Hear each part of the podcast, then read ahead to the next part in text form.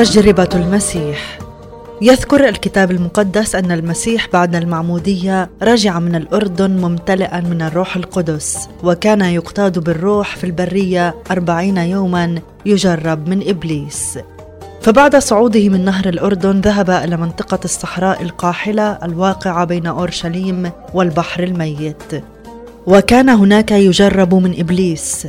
وبالطبع كانت تجارب إبليس للمسيح تجارب حقيقية لها وقع حقيقي على المسيح.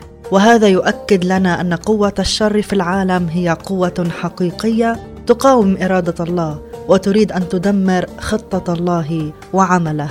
والكتاب المقدس يذكرنا أن إبليس هو المجرب يشتكي باستمرار على أولاد الله ويريد تدمير حياتهم. هو الكذاب وأبو كل كذاب. هو رئيس سلطان هذا العالم ورئيس أجناد الشر الروحية. إبليس أراد أن يدمر خطة الله لفداء الإنسان بإغراء المسيح بطرق مختلفة أن يبعد عن الصليب وأن يختار طريقا آخر. وقال له إبليس إن كنت ابن الله فقل لهذا الحجر أن يصير خبزا. فالمسيح بعد صوم لمدة أربعين يوما جاع أخيرا.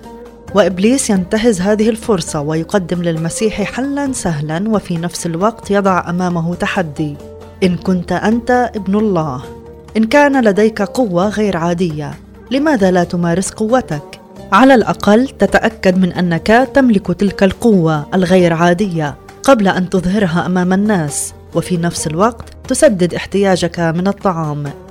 هنا يشكك إبليس المسيح في علاقته حتى بالآب. إن كنت أنت ابن الله. المسيح الذي صنع المعجزات المختلفة أشبع الجياع شفى المرضى وأخرج الشياطين لم يفعل معجزة واحدة لأغراضه الشخصية أو لمنفعة خاصة أو لتسديد احتياج. كانت إجابته ثابتة وقوية.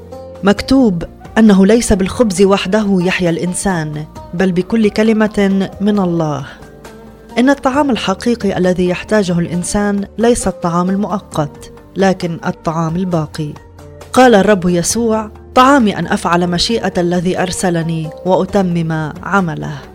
عندئذ أخذه إبليس إلى جناح الهيكل الذي في أورشليم وقال له: إن كنت ابن الله فاطرح نفسك من هنا إلى أسفل. وهذا الهيكل العظيم الذي بني في عصر هيرودس الملك يطل على وادي قدرون ويقع على ارتفاع شاهق أكثر من 500 متر فوق الوادي. وإن طرح المسيح نفسه من فوق جناح الهيكل مركز السلطة الدينية. سوف يثبت للناس قدرته الفائقة. فيأخذوه ويتوجوه ملكا أرضيا لأنه أظهر مجده وأدهش الجموع. في هذه التجربة نجد تحدي إبليس للمسيح. إن كنت ابن الله اطرح نفسك. فإبليس لا يمل من أن يشكك المسيح في علاقته الفريدة بالآب وفي نفس الوقت يقتبس من كلمة الله. لأنه مكتوب أن يوصي ملائكته بك لكي يحفظوك وأنهم على أيديهم يحملونك لكي لا تصدم بحجر رجلك.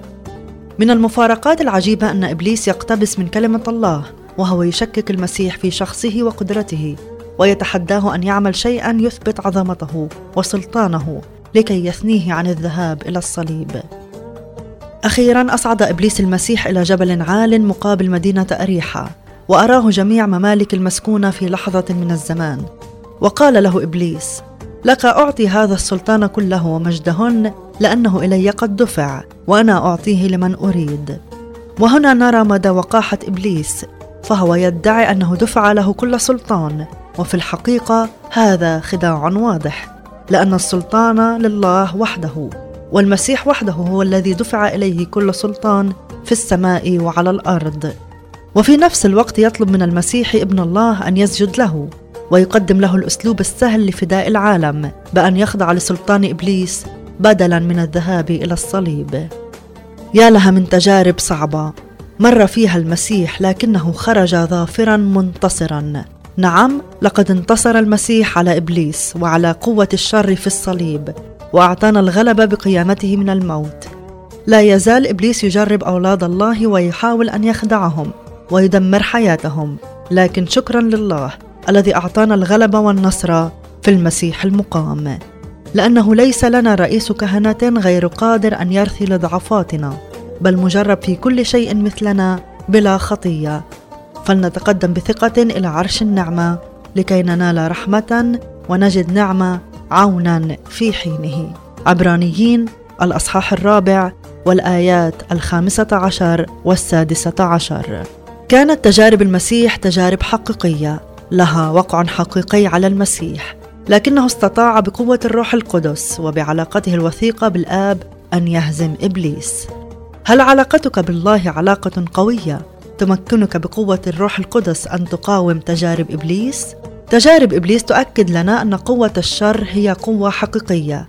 تريد تدمير خليقة الله وعمله وعلى رأسها الإنسان. لكن المسيح أعطى لنا غلبة وانتصار على قوة الشر.